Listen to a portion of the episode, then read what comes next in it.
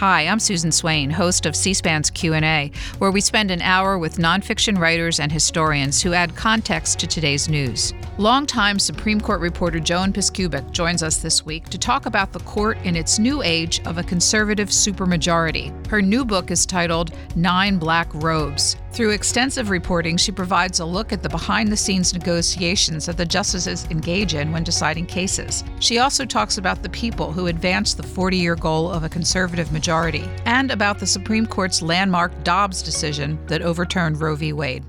Our conversation will begin in just a moment. This episode is brought to you by Shopify. Do you have a point of sale system you can trust, or is it a real POS?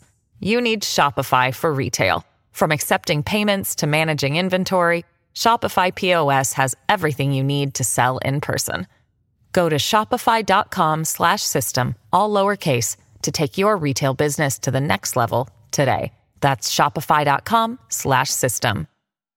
Longtime Supreme Court reporter Joan Biskupic, your latest book on the court is titled Nine Black Robes. What's the story that you tell? It's a group portrait this time. You know, I'd done past biographies going all the way back to 2005 with Justice Sandra Day O'Connor, then Antonin Scalia, then a political history of Sonia Sotomayor, and then, of course, the Chief Justice of the United States in 2019. And this time, I wanted to draw back and give a group portrait of the court during a very difficult time for the court, during the Trump years and the immediate aftermath. I had begun detecting different kinds of behavior, tensions among the justices during the Trump years, and I started to document that. And as I was working on that story, uh, those stories for CNN, I pitched this book, you know, as I said, a group portrait this time, never knowing that it would culminate in the Dobbs ruling reversing nearly 50 years of abortion rights and Roe v. Wade. But then when I went back to add this ending to this story that I was telling, I realized that I essentially had the narrative arc of how we got the Dobbs ruling already in this book. So, as I said, Susan, it began with a look at the Trump effect on the court, and it culminates in this major reversal of precedent. One of the statistics that you cite in the book is the Gallup uh, tracking poll of uh, public opinion on the court. Mm-hmm. And since 2002, uh, they've been doing it for about 20 years, and we have it here, it's essentially reversed itself. And noting that that was really not very long after the very divisive Bush v. Gore decision that they began it. And yet, at that point, the approval rating was 62% approved, 25% disapproved. Now, 40% approve of the court, 58% disapprove, an inversion. What's behind that? You know, I think that's really important. Uh, you know, I've been watching this court for decades, and I've known it's been on a conservative trajectory, but something is different. It's not just that this is a, a conservative supermajority, and it's not just that it's dominated by six Republican appointees who are conservative, because you have all different kind, types of conservatives. Uh, on the federal bench and in America. But this brand of conservatism is interested in rolling back precedents, and that has struck obviously the American public. And people are responding in those polls. They people don't seem to have as much faith in the integrity of the judiciary, uh, faith in the fact that the rulings are not political. And Uh, you know this as well as I do, beginning in 2010, when we had a switch in the court membership, when Justice John Paul Stevens, who was a Gerald Ford appointee, left and he was succeeded by Elena Kagan, a President Obama appointee, suddenly we had all the liberal justices had been appointed by Democratic presidents and all the conservatives by Republicans. So, you know, there was much more of a political division there. And, you know, from 2010 until I'd say uh, 2020, people would note that division, but it didn't seem as apparent as it did, frankly, in June when the justices reversed Roe v. Wade. And because because I again this goes back to Donald Trump.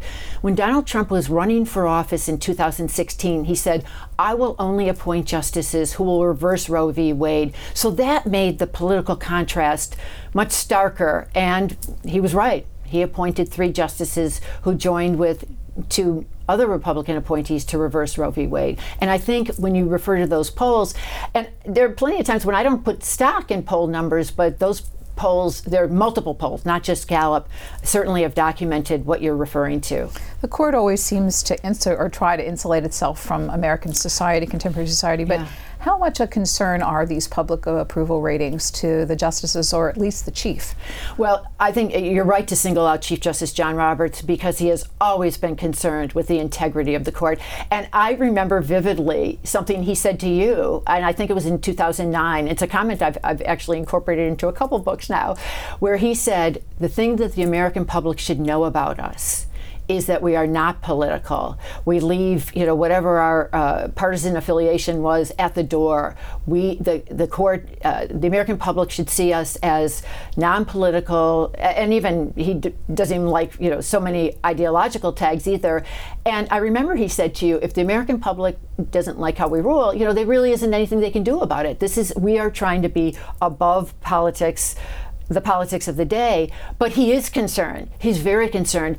So much has happened since 2009, especially since 2005 when he was first appointed, where you have all these you have the rulings for starters you know rulings that break so severely among along partisan lines and then you have all these questions about the justices and their behavior and who they might be answering to and as you know in the book, I devoted a whole chapter called the Triumvirate to Senator Mitch McConnell, um, the Republican leader who controlled so much of who got through the confirmation process, White House counsel Don McGahn, and Leonard Leo of the Federalist Society. The Federalist Society has been so effective at helping to screen appointees for the Supreme Court. And as Don McGahn has said many times publicly, it's not that the Trump administration outsourced it to the Federalist Society, it was insourced. They were, as he said, inside the castle. Members of the Federalist Society, including Don McGahn, inside the White House, really wanted a particular kind of appointee and got it. Yeah, I, I'm, I'm going to divert from talking about the book for just a minute because as you and I are talking this morning, there's a big story breaking about one of the justices, Justice Thomas. Right. It, it, comes from ProPublica, and it's about uh, him for many years, along with his wife Ginni Thomas, accepting very expensive trips uh, from a real estate magnate, uh, Har- Harlan uh, Crow. And I, am wondering overall, not so much to talk about that because we haven't seen all the contours right. of that story, but adding to that public perception of the court, a code of ethics for the people who serve on the court. Is there one? What do they have? What kind of rules do they have to follow, and how does that play into the public perception? Uh, that's a great question, and it's immediate. It's like, as you say, right before I came over here, I was confronted with this story. It's an excellent story using a lot of uh, impressive reporting, talking to people at these resorts that um, Clarence Thomas visited on, on this uh, GOP mega donors' dime. Uh, and you're right, we don't know everything ab- about that at this point, but I can tell you what I know about inside the Supreme Court. There is no formal ethics code. The Chief Justice and other justices say they just fo- they follow the um, rules that are set for lower court judges who do have a formal ethics code. Uh, they obviously are supposed to report gifts and things of value. And, you know, under federal law, they're not supposed to take any money from anybody who could influence a case. But there's a there's a gray area of who influences them and what kinds of gifts they take. Uh, one thing that would interest your viewers is that only recently uh, did the Judicial Conference, the policymaking arm of the um, judiciary, amend the rules to say that personal hospitality would be um, is something that you should report when it gets into the, these figures. You know, personal hospitality when you know a private jet flies you someplace, these resort uh, vacations. So again, this is all unfolding as we're speaking now um, on Thursday, but uh, this is something that has concerned some members of the court, but there has not been unanimity among the justices of how to communicate to the public that they actually are following ethics rules, as they believe they are despite these kinds of stories. How would the process work? Would they have to have a unanimous vote to follow well, rules? I, well, see, this is that's an excellent question because you know, for cases, you just need five. You need five justices to decide a case. But if you're going to say that uh, you that as a group we're going to impose these requirements on all of us, what if the vote is six to three? Do those three justices say, I'm not going to follow those rules. I don't want to have to disclose some of these things. Or people should trust us. You know, I, I because this has just happened, I went back to read what I've written, you know, just in recent months and even weeks about the court struggles with the appearance of unethical behavior in situations. You know, I'm not just talking about receiving gifts and fancy trips. I'm talking about when they recuse from cases and conflicts of interest. And uh, my lead was something like, you know, they say, trust us. And that's what the chief has said for so long. The one time he spoke very publicly about this was in late 2011 when he put out as part of his annual uh, report to the American public about the judiciary. He said, you know, there are questions about recusals when we take ourselves out of cases, and people should know that I have, this is the chief talking, I have complete confidence in my colleagues that they do follow ethics rules and they you know, they would not sit on cases that they do not believe they should be sitting on. But there's a very real question about that. And the poll numbers you read, you know, came like last summer after the Dobbs ruling and other high profile rulings. But now, since then, there's been a drumbeat, drumbeat of stories about uh, who the justices associate with, the you know whether they be rich Republican interests, you know people who have very strong interests in culture war issues, you know would be against abortion rights, against gay rights, and I think that that's something that does concern the Chief Justice of the United States, what he can do about it and whether he can get unanimity behind the scenes, I think that's a very real question. Well, staying with Justice Thomas, has did the court ever uh, respond to any questions about Ginni Thomas's involvement? No, no. We uh, as as all C-SPAN viewers probably remember, you know, Ginni Thomas, Clarence Thomas's wife, has been quite active um, in conservative circles for most of her life, and she's uh, she was at the you know at President Trump's speech on January 6th. She did not march to the Capitol, but she was very involved with uh, forces that wanted to reverse the results of the 2020 election that went for uh, Joe Biden, now President Joe Biden, and she was uh, you know the January 6th special committee that investigated the terrible siege of the U.S. Capitol on January 6th has um, had captured texts that she was writing to Trump people saying, "We've got to do something about this. We've got to do something about this." So all sorts of questions were raised about then legal cases that were coming to the Supreme Court around this time involving the 2020 election results and, and other fallout. And, you know, I and many of my colleagues uh, in the, the press corps tried to get some response from the court, from the chief, from Justice Thomas, because, you know, presumably they would have some response, but nothing, nothing. And that's the thing. They have felt that they could just keep brushing it aside. But those poll numbers that you cited at the beginning of our interview are probably only going to show more and more skepticism for the judiciary as an independent branch of government. One of the lines that you wrote in the book about the court and its approach to transparency is if we wanted you to know about it, we would have told you. Oh, yeah. I put that at the end of my acknowledgments. That was an attitude I had felt long felt at the court. And what you're doing is you're quoting an official who said to me when I was asking, actually, it was a very harmless question. It didn't even have to do with ethics. It was more an easy procedural one that you know the answer would not have inspired uh, complaints by people. But um, the the official said to me, "If we had wanted you to know that, we would have told you." And I thought to myself in that moment, I thought, "Wow, I can't believe it's being said out loud to me." I've always felt that, but I but the fact that they would even own that is is exactly them. They think it's okay that they don't want to tell us things. Even the easy things, not like today with this huge story about Clarence Thomas, but the easy things about how they how you know how many votes you might need for a certain kind of uh, uh, action behind the scenes, or or you know procedures having to do with when they switched to um, the uh, teleconferences when they could only uh, meet via phone during COVID. You know things like that that I wanted to know about that were fairly straightforward. They just don't want to tell you anything. That's sort of their mo, their default position. So, uh, one of the, the things people will find in your book is some real understanding, despite this desire to not right. be transparent about how the court operates. The inner sanctum is conference, where the justices go after they've heard argument, and you can explain to viewers how secretive that process is. No one except the justices can go in that room. Uh, and you've learned a little bit because it's presented as a very sort of civil and academic approach to discussing the cases that it may not always be that way. Right. Uh, one thing I was glad that I could get, and you know, after reporting on the court for so long and you know, focusing on what goes on inside the conference for the purposes of this book, I was glad that I was able to.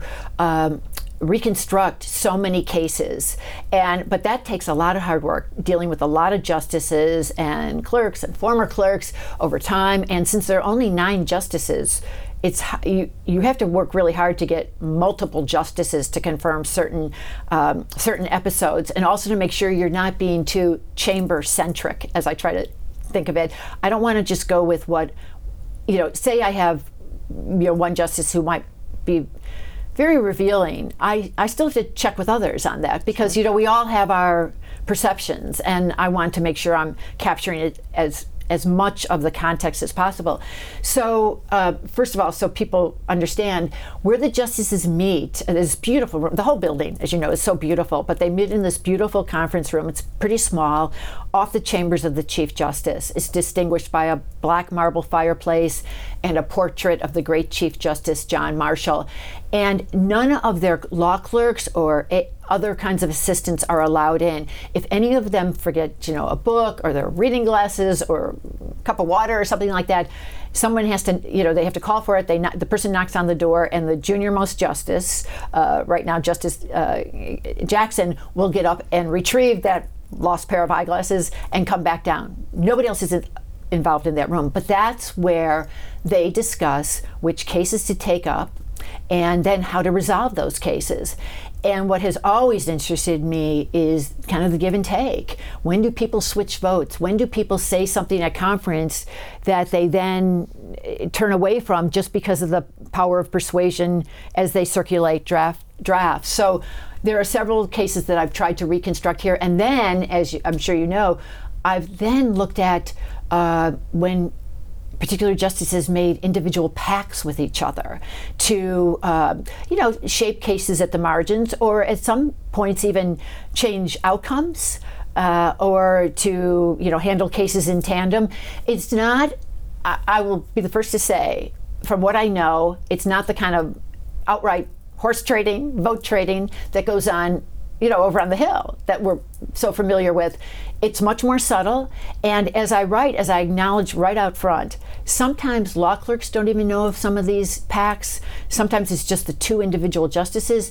And the one consistent thing I've discovered in dealing with so many justices over so many years is that sometimes other justices aren't quite sure how deals were even made. They like they're they're sometimes baffled at why did that switch take place? Because sometimes, you know, little factions break off and um, decide things, but you always need five. Right. There are some instances where they need six, but you Does usually only need five. Often happen through the trading of draft opinions. Yes. Okay. So, the, first of all, there there are two main ways that everybody finds out what's going on. One is the clerk network. You know, you have four clerks per chambers, and um, some of the justices really use those clerks to find out what's going on in in different chambers. You know, what's what's happening. You know, how is you know how is the chief going to vote on something? Where which way is he leaning? And or you know what are his trouble spots? And you know, the clerk network is a, a very potent uh, way of finding out information among the, for the justices I am not in the clerk network. you know, like in, in real time, I don't know what's being said, but I will later hear from a justice that he or she picked up something through the clerk network. So that's one way. And the other thing, and, and just so our viewers know, these law clerks are um, very highly accomplished young um, recent law law students. They're people who've likely uh, been law clerks on uh, lower court uh, in lower court chambers, and they've been carefully screened. And you know, so they they're super smart people that the justices use to um, uh, help write and draft opinions and do research. But they are also the source of this network. And then the other way that you just cited is written drafts. The justices communicate by memo. They send some. Some of them will buttonhole each other you know, especially those who have a little bit more political savvy. But uh, the usual way is they send around draft opinions. And I just love seeing those draft opinions that when they end up in justice's archives, they you know they are just so rich with information of just how this process works. And in some ways, they're very stuffy, but they're also revealing. And you can see uh, uh, one justice would say, if you amend this paragraph this way, then maybe you have my vote. If you do this, you have my vote. If you do that, maybe I'll do this. You know, so you see that going back and forth. But that's that's sort of a normal process of trying to produce an opinion that has at least five votes on it, and everybody has signed on to the language. This episode is brought to you by Shopify. Do you have a point of sale system you can trust, or is it a real POS? You need Shopify for retail. From accepting payments to managing inventory, Shopify POS has everything you need to sell in person. Go to shopify.com/system all lowercase to take your retail business to the next level today. That's shopify.com/system. Wyndham Hotels and Resorts makes travel possible for all. Whether it's the long haulers looking for a great cup of coffee, a roomier rest for the on a whim road trippers, or a place to make summer memories with the whole family. No matter who you are, where you're going, or why, with 24 trusted brands to choose from like La Quinta, Days Inn, and Super 8, your Wyndham is waiting. Get the lowest price at wyndhamhotels.com. Restrictions apply. Visit website for more details. To be specific, you tell a story in the book about a, a, deal, I guess, struck between the Chief Justice and Justice Kennedy on the Masterpiece Bake Shop case. Would you tell that story? Sure. Okay, so everyone will remember that in 2015, the Supreme Court for the first time declared a constitutional right to same sex marriage. It was a 5 4 vote written by uh, Justice Anthony Kennedy, who has since retired. But Chief Justice John Roberts was so angry about that opinion that he used his first and only dissent from the bench to complain about that. He felt that if First of all, he, he really felt like the ancient and current understanding of marriage was between one man and one woman. And he felt that if anybody was going to change that, that should be left to the states, the individual states, not to a court. And one of his lines from his uh, that he said from the bench that day uh, in June of 2015 was, "Just who do we think we are?" And I, I mentioned that only to show how angry he was about all this and how he felt the court had taken such a wrong turn. But then just two years later, in 2017, two gay rights cases come to the court. And he is motivated to try to work to reach compromises on both of those. And so he works quietly and privately with Justice Kennedy, who had been you know opposite him for the main event back in 2015 and one involved a case that many people might not remember. Uh, it was from Arkansas. Uh, two lesbian women had had a baby through artificial insemination, and they wanted both of their names on the birth certificate. And Arkansas policy law um, forbade that; said only the actual birth mother's name could be on it, and not the other the other parent. And Justice Kennedy and the other liberal members of the court at the time, who had been in the majority of the Obergefell ruling, felt that one of the benefits of the Obergefell ruling is that same sex couples could be treated the way heterosexual couples were treated when they had children. And so they felt that it was an open and shut case that they should reverse the Arkansas Supreme Court and say that no, Arkansas should allow the names of both those women on the on the birth certificate. So that's one. And I'll just add one other piece. They had the five votes to do that. But to do it in the summary reversal fashion that they wanted to do it, there was a there's a private rule that says you need a sixth vote for it. So they essentially needed somebody from the dissenting side, and Roberts was the most likely just because of how Roberts wanted to handle this case and then the masterpiece cake shop case that I'll refer to, you know, in, in, sort of a quieter fashion. And the the second case that you referred to is this case that we all well know now because it was subject to oral arguments. A man by the name of Jack Phillips, a baker in Colorado, had not wanted to bake a celebratory cake for two gay men who had gotten married. And he had been sanctioned by the Colorado Civil Rights Commission, and he had appealed to the Supreme Court saying that his right to free speech and free exercise of religion, he was a Christian who did not want to have to do this, um, had been violated. That petition sat and sat and sat week after week after week they might have had the four votes to grant that case, which is another rule. You need just four votes to grant a case, a hearing, five votes to decide it. But John Roberts didn't want to take that case unless he knew exactly where Anthony Kennedy was and what he would do, because Justice Kennedy was so crucial in the area of gay rights. So, what happened in the end in June 2017 is the court puts out two orders on a single day, and they were linked through the discussions that Justices uh, uh, Kennedy and Roberts had had. Kennedy signaled that he would be open to Jack Phillips' complaint and said, yes, you know, let's take this case. And the chief said, without any kind of public record, okay, I'll provide the sixth vote to reverse the Arkansas Supreme Court and allow these, uh, you know, same sex couple to have both names on a birth certificate. Can you say, since there wasn't any public record, how you know that? Of course not. Okay. But I, but but it that one took me a long time to recreate because I'd gotten wind of it sort of around that time. But then you have again going back to how there are only nine of them for goodness sake. So you have to you have to go back and go back and go back. And since it was a case somewhat under the radar, it was called Pavan versus Smith, and it came down. I almost know the exact date. It was like something like June twenty seventh, uh, two thousand seventeen, when they summarily reversed it what I did was I kept asking justices about it. Did you know about this? Did you know about that? And that's how I also learned that sometimes other justices who might have been right there in the fray of like June with his or her colleagues might not have known exactly what went on between Kennedy and the chief, but then I got it. Well, if, if this kind of uh, uh, negotiations is the yeah. best word. I was going to go back to your horse trading, but negotiations has been very common hist- historically for the court. Y- you write, and this goes to the whole thesis of your book, that yeah. beginning in 2017, the pressure of Trump added another dimension. Some internal pacts were made precisely to avoid a look of politics. To some, it breached the integrity of the bench. To others, it was the only way to avoid the partisan abyss. That is so true. And first of all, what you said is exactly right.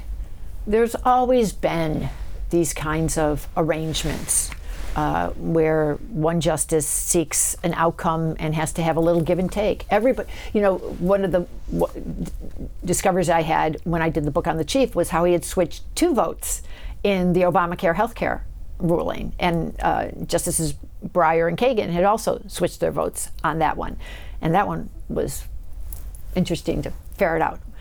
But what happened when Donald Trump came in in January of 2017, he put he put the judiciary on center stage and questioned its integrity and said, "Look at how political it is." Remember, remember all the things he had said about um, when he when he initially lost some cases uh, over his.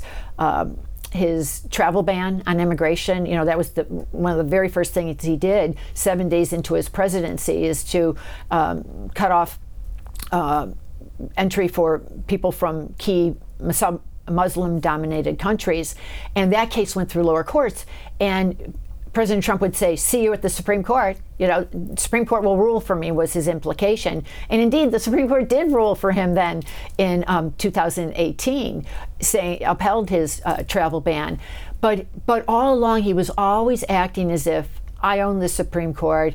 I, I can get what I want.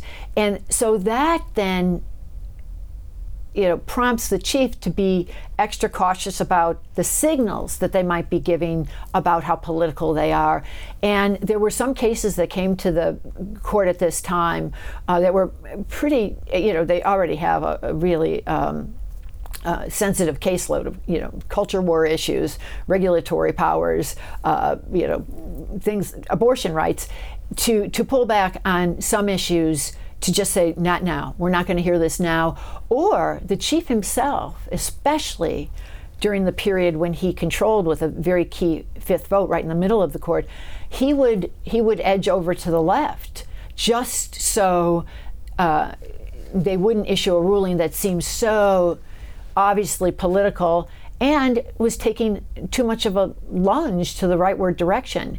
This period, Susan, was between when Justice Kennedy stepped down in June of 2018 and October 2020 when Justice Amy Coney Barrett came on. That's when the chief, by virtue of, first of all, his stature as chief, but also being at the ideological center of the bench, was able to control just about everything.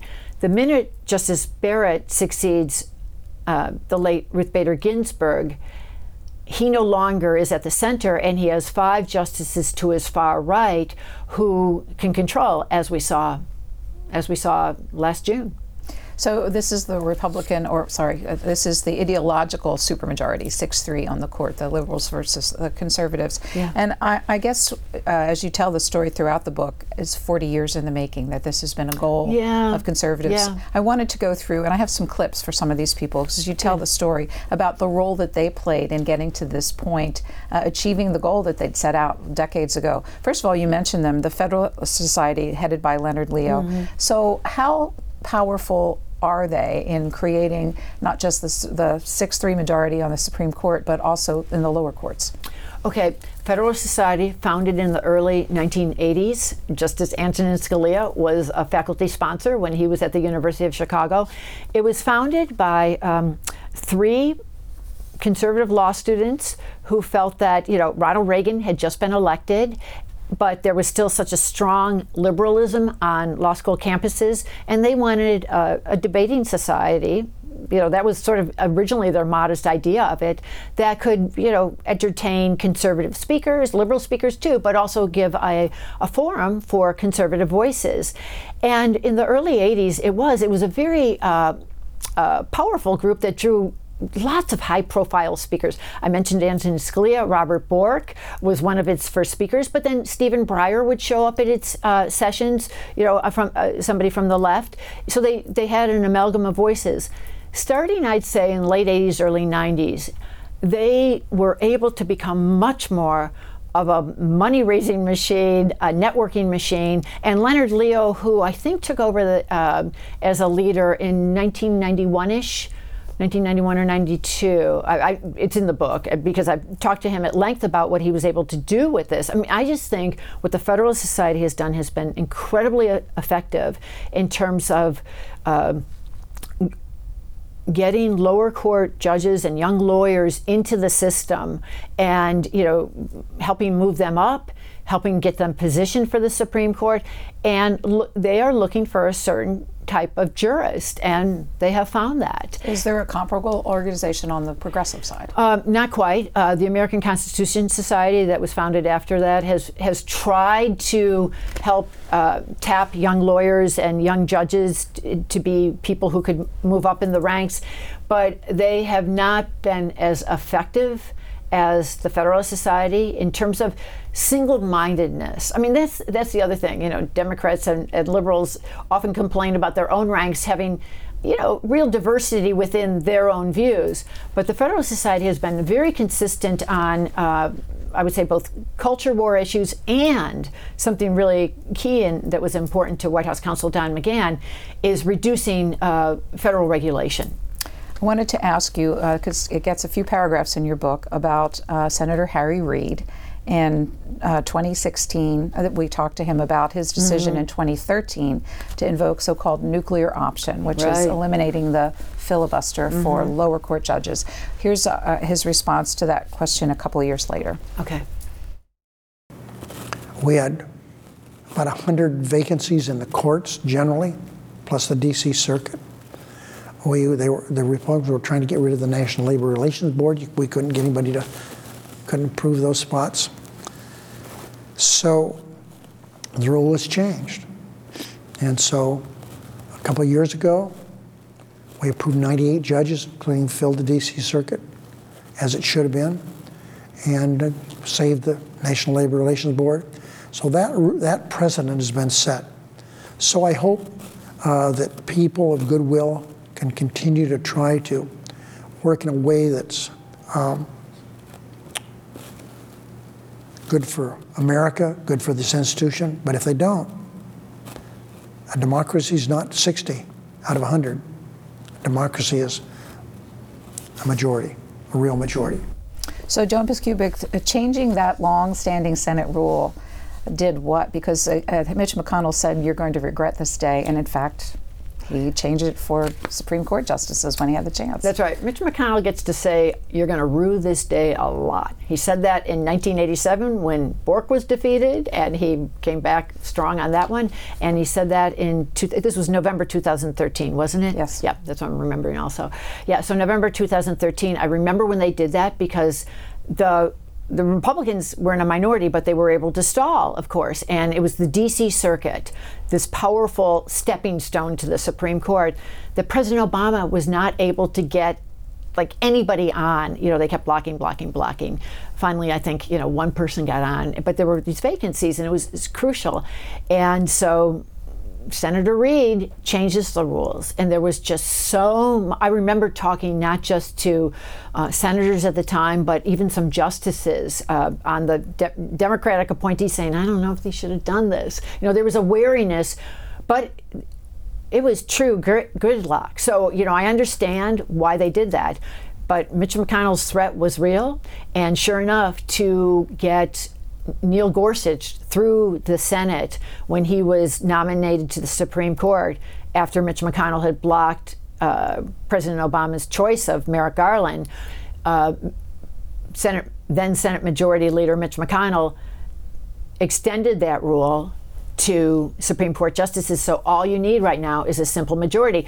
And and I remember at the time, again, there was a wariness among, you know, people on both sides, you know, what kind of precedent is this creating? So Neil, Neil Gorsuch gets on to replace Antonin Scalia. That's kind of a wash. But then when you get to Amy Coney Barrett uh, succeeding liberal Ruth Bader Ginsburg, that was no wash. That was such a difference. And some Democrats in the Senate thought, you know, this would be the time that they would have wanted to be able to filibuster, and obviously they couldn't. So you've mentioned him a few times. The next clip is of White House uh, counsel, first White House counsel for Donald Trump, Don McGahn. Yeah. Let's listen. In the confirmation process, the Democrats would raise this idea of the Federalist Society as if it was some secret handshake club somewhere, you know, uh, plotting God knows what. Um, I knew what we were plotting, but they did not, um, and it really wasn't really wasn't that bad. Rule of law, you know, quaint notions like that. It's amazing how even in a, in a short ten-year period, how much has turned around. Uh, and I really give the credit to, to President Trump. I mean, he fully embraced. Uh, uh, what Federalist Society has done uh, and other and other like-minded organizations in D.C.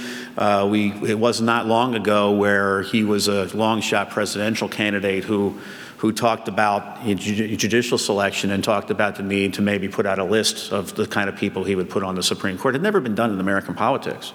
It may never be done again. So, two things in your book: you he's described as a different kind of cat and uh, also that his role in transforming the federal bench cannot be overstated. Absolutely. And the line, he is a different kind of cat, that's a line that Don McGahn used on President Trump. He described, he described President Trump as a different kind of cat. And then I say, so was Don McGahn. Don McGahn is one disciplined individual, single minded, disciplined. Uh, he got exactly what he wanted. He, first of all, you know, I loved tracing his ascension with Donald Trump. You know, he he joined with him early on when a lot of lawyers were suspicious of Donald Trump, but Don McGahn was with him in New Hampshire, and he was, you know, he saw something. He got it. He got how people were going to respond to Donald Trump. He knew that, and then Don McGahn was really rewarded for that. He gets the White House counsel position. Now, it came with the baggage of the Mueller report and all that, the Mueller investigation. But in that position as White House counsel, he was able to, you know, really load up all these judicial appointees to the lower courts and then certainly to the Supreme Court. You know, he he he was as as responsible as anyone for those three appointees. And Brett Kavanaugh was an old pal of his. And when the going got tough for Brett Kavanaugh, he just really hung in there with them. And even though he had gone from the he had left the White House counsel's office, you were right to say that he was the first White House counsel, but not the only. Uh, he had left by the time Amy Coney Barrett was nominated in 2020. But Don McGahn had. Uh, had a very strong hand in selecting her for the Seventh Circuit when she was nominated back in 2017, and even sat behind uh, Judge Barrett as she was there for her confirmation for the Seventh Circuit. The one other contributing factor to the 6 3 that I wanted to ask you about is Justice Ruth Bader Ginsburg. You have a few chapters on her final years and mm-hmm. ultimately her, her, death during the Trump administration. But the reality is, you, as you report, there was some romancing, we think, going on during the Obama administration for her to retire, uh, which she obviously did not do. But uh, how much, when you look at where the, the court is today, do you uh, say if she had done that, it would be still a 5 4 court the other direction. How responsible is she for that? Well, she is. She is. And um, I got a tip in 2013 14 that President Obama had invited her to lunch.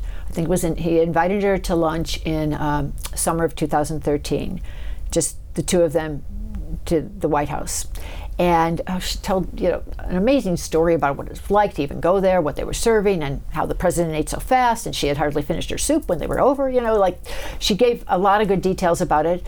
But I said, "Do you think he was fishing to find out your retirement plans?" Because I found out later that he indeed was, and she said, "No, I think he just invited me because he likes me and I like him." She did not feel the pressure. She was aware, certainly, of the pressure, but she was 80 years old. She was 80 years old in 2013 when this occurred. Um, and know. had had cancer already at that point. Yeah, oh yeah, because she, her cancer, she had had cancer beginning in 1999, then 2009, and then by the time we got to 2013, she hadn't gotten the lung cancer. That appears in late 2018 if I've got all my dates right. Yeah, so she, but she had had serious, serious cancer, including pancreatic cancer that she had beaten in 2009, which was in itself quite a feat. But she wasn't going to go anywhere. She wasn't going to go. And I think part of it is also that she, like many people out in America, thought that Donald Trump wasn't going to be president, that Hillary Clinton was going to win in 2016. So she only had to hold on like three more years when she would be just 86. Turns out, of course, Donald Trump wins and she's got to hold on for four more years. And look at how close she got. She dies on September 18th of 2020, just weeks before the November general election. So you also have an interview that uh, with Justice Breyer in the summer of 2021 yeah. up in New Hampshire, and you also discussed his retirement plans and uh, he, again, loath to do so, thought he could contribute. I guess my question is what is it about the Supreme Court and these justices in their 80s that makes them want to hang on so much to these positions? Oh, isn't it true? You know, I, I refer to Clarence Thomas and Samuel Alito as being only 80. It's like the only, only institution I can 70s? refer 70s, yeah. They're exactly right.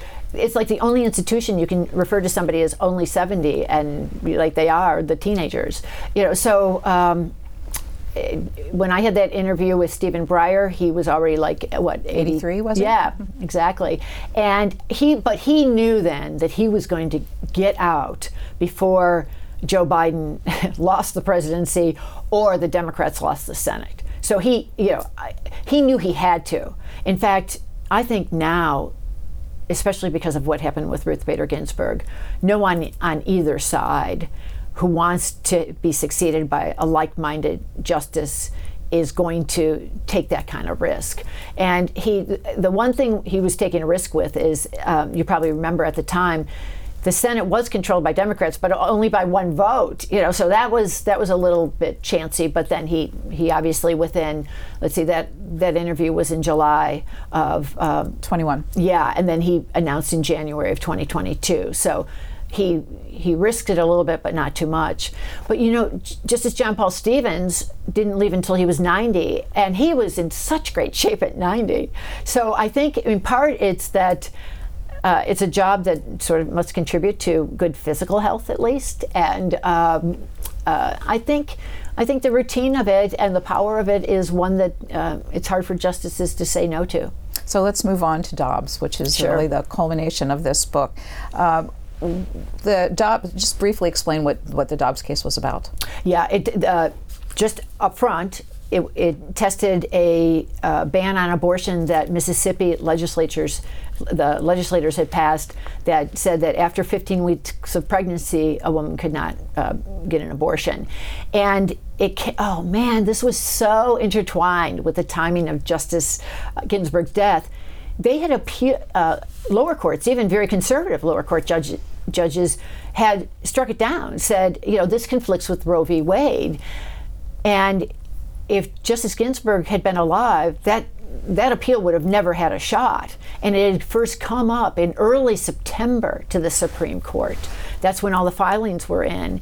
And if the justices had actually considered it, they probably would have rejected the appeal just based on Roe v. Wade, which said that government could not interfere with a woman's choice of ending a pregnancy before viability. That's before a fetus could live outside the womb, and that generally is at like about 23 weeks. So obviously, the Mississippi law would would conflict with that, but Mississippi gets its filing in, and it comes right as Justice Ginsburg has died, and Amy Coney Barrett succeeds her, and um, so the justices put on hold that petition for month after month after month, and in May 2021 once Justice Barrett has settled in, they agree to take this case. But what they say is, they say the question presented that we are going to hear this on is only whether uh, the viability standard of Roe should persist, you know, or should uh, can, can a 15 week ban survive? But during the course of negotiations on that, hearing oral arguments, and then the related Texas abortion dispute coming up there, five justices, including the three Trump appointees, decide no, we're going to take this opportunity to roll back entirely Roe versus Wade. So, no line drawing about when a state can or can't uh, put a ban in place. A state can put a ban in place right from the get go. What do you know about the Chief Justice's aims with regard to Roe? The chief has not favored abortion rights over the years. Certainly not. He's voted against abortion rights at different points. But in this particular case, he did not want his colleagues to go as far as they did. He did not want the court to fully consider Roe v. Wade. And he kept saying, remember what we took this case to decide. We took this case to decide only whether the, the, the viability line, the viability firewall, should survive. And he, he kept saying, you know, there'll be a time and place to fully confront Roe this is not the time or place.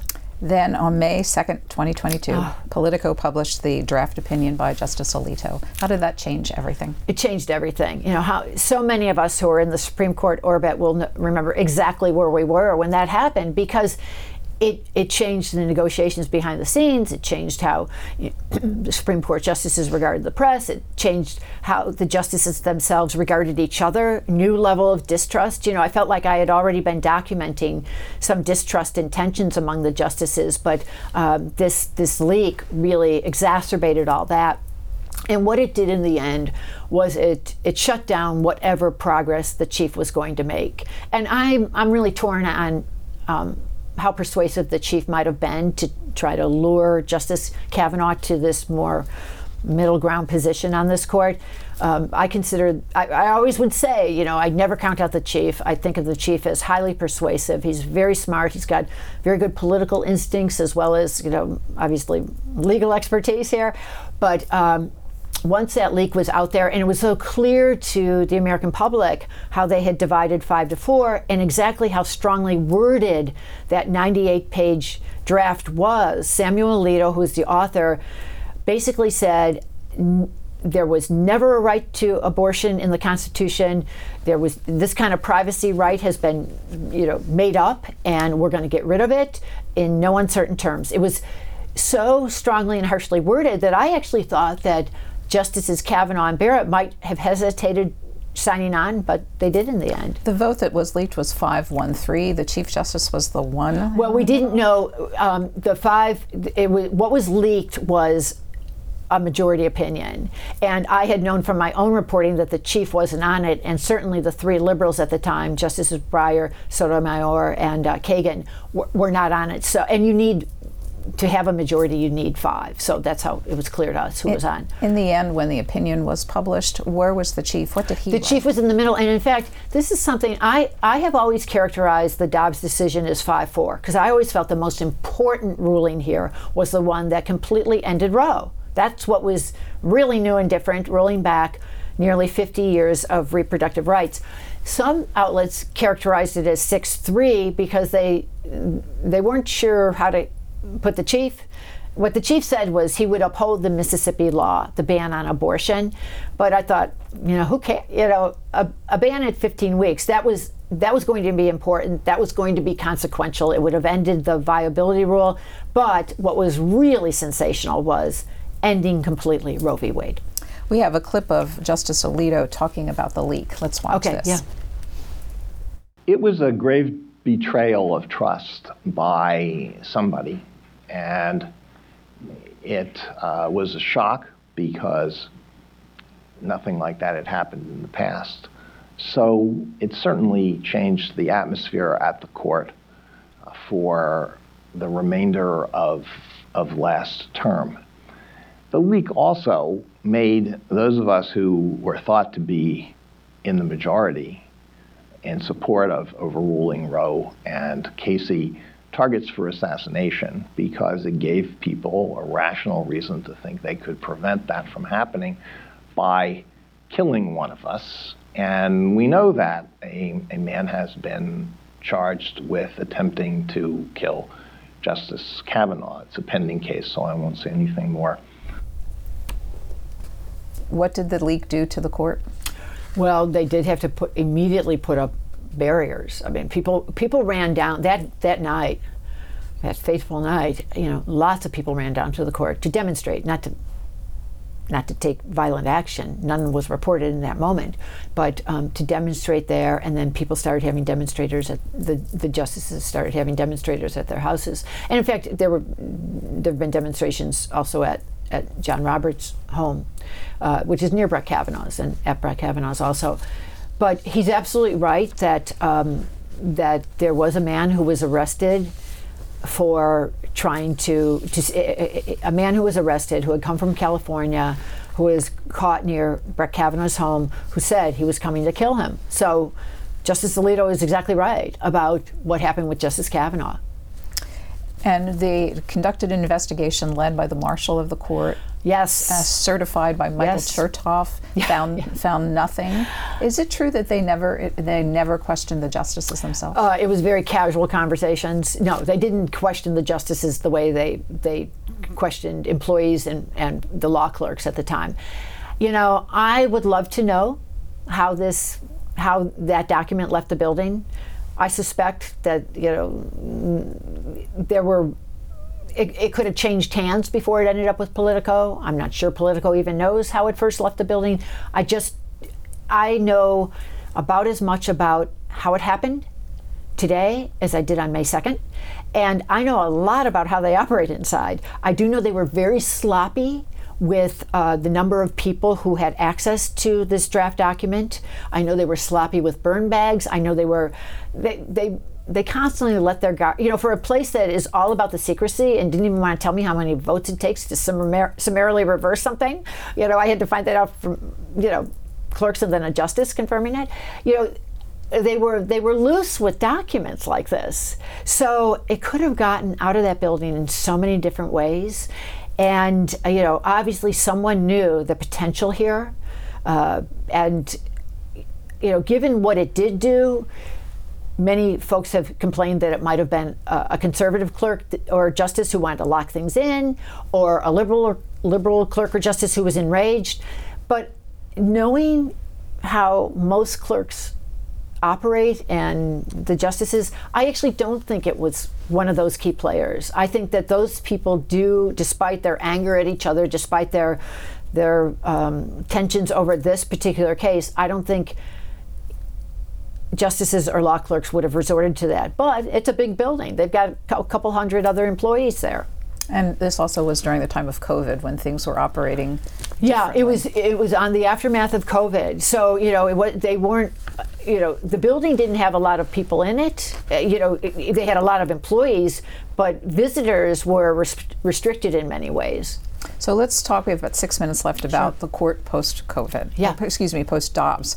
Um, first of all, from a from a legal standpoint, what does the Dobbs decision fundamentally do in terms of testing other constitutional rights? Well, that's still to be determined, and I can tell you what some of the justices have said. Justice Clarence Thomas wrote a, a, a concurring opinion. He had signed on with Samuel Alito's decision, but he also wrote separately to say, I think we should reconsider Obergefell versus Hodges, the 2015 same-sex marriage case.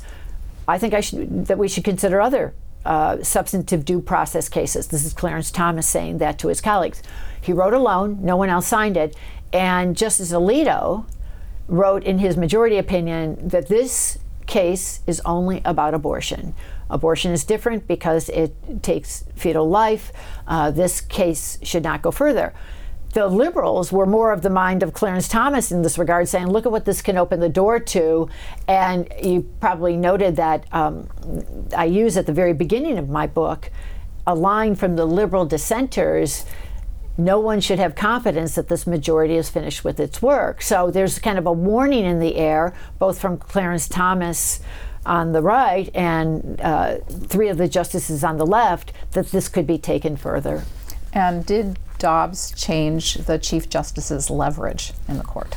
Well, he had already, it, it revealed the, the loss of leverage of the chief. It revealed that because he so desperately wanted the court not to go that far. So it revealed it, and now we, we know. And he's lost in a few other a few other cases where the five to his right have gone further. But I have to say, the one thing I, I always wanted to make clear about Chief Justice John Roberts He's no moderate. He's no moderate. He's still on the far right on things like, you know, racial remedies and voting rights and uh, religion, lowering the wall of separation between church and state. It's just that in this area, he just did not want to go so far so fast. And stats that underscore that. This is from a New York Times story that I found. Okay. No justice was in the court's majority more often than Chief Justice Roberts. 95% of the cases the court decided, and 93% yeah. of its non unanimous decisions. So that underscores he really is six. Yeah. Yeah, right. Uh, you know, there's it, so many people wrote stories about how he's lost control of the court, and I would say that it, he lost control of the court in this, you know, case that's the defining case of his generation. But he still is. He has a majority to do a lot of what he wants to do. And what about the liberal justices? We've got three minutes left. What will their role be in, in, a, in a supermajority court? Well, they don't have the bargaining power. When there were four, it's you know, Susan, it's amazing how much the ch- one vote can make such a difference. They had so much more power when there were four of them, because all they had to do was pick off one from the other side. But once you have to pick off two, there's enough safety in numbers on the on the right side that there's not so much pressure to come over. And just to circle back really quickly to something about the Federalist Society, I found a quote that um, Justice Scalia had said when he was uh, a faculty advisor to the Federalist Society about the power of numbers, the power of like-minded voices, and that's why they founded the Federalist Society. But here, when you have six justices there's there's more comfort in those like-minded voices than when they are so narrowly divided 5-4. So the liberals have uh, opportunity to maybe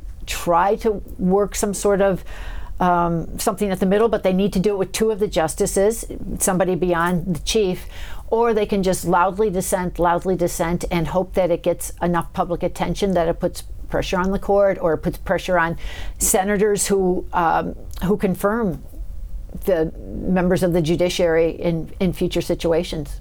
The book is Nine Black Robes Inside the Supreme Court's Drive to the Right and Its Historic Consequences. Author Joan Biskupic, who's been covering the court for uh, a few decades now yeah. yes. uh, and knows much about how it operates. Thank you so much for spending an hour with us. Thanks, Susan. Thanks for listening to C-SPAN's Q&A and subscribe to us wherever you get your podcasts so you'll never miss an episode. And while you're there, please take a minute to rate and review us. You can also send us an email about Q&A at podcasts at c-span.org. Send me your questions, your comments, or ideas. Your feedback is welcome.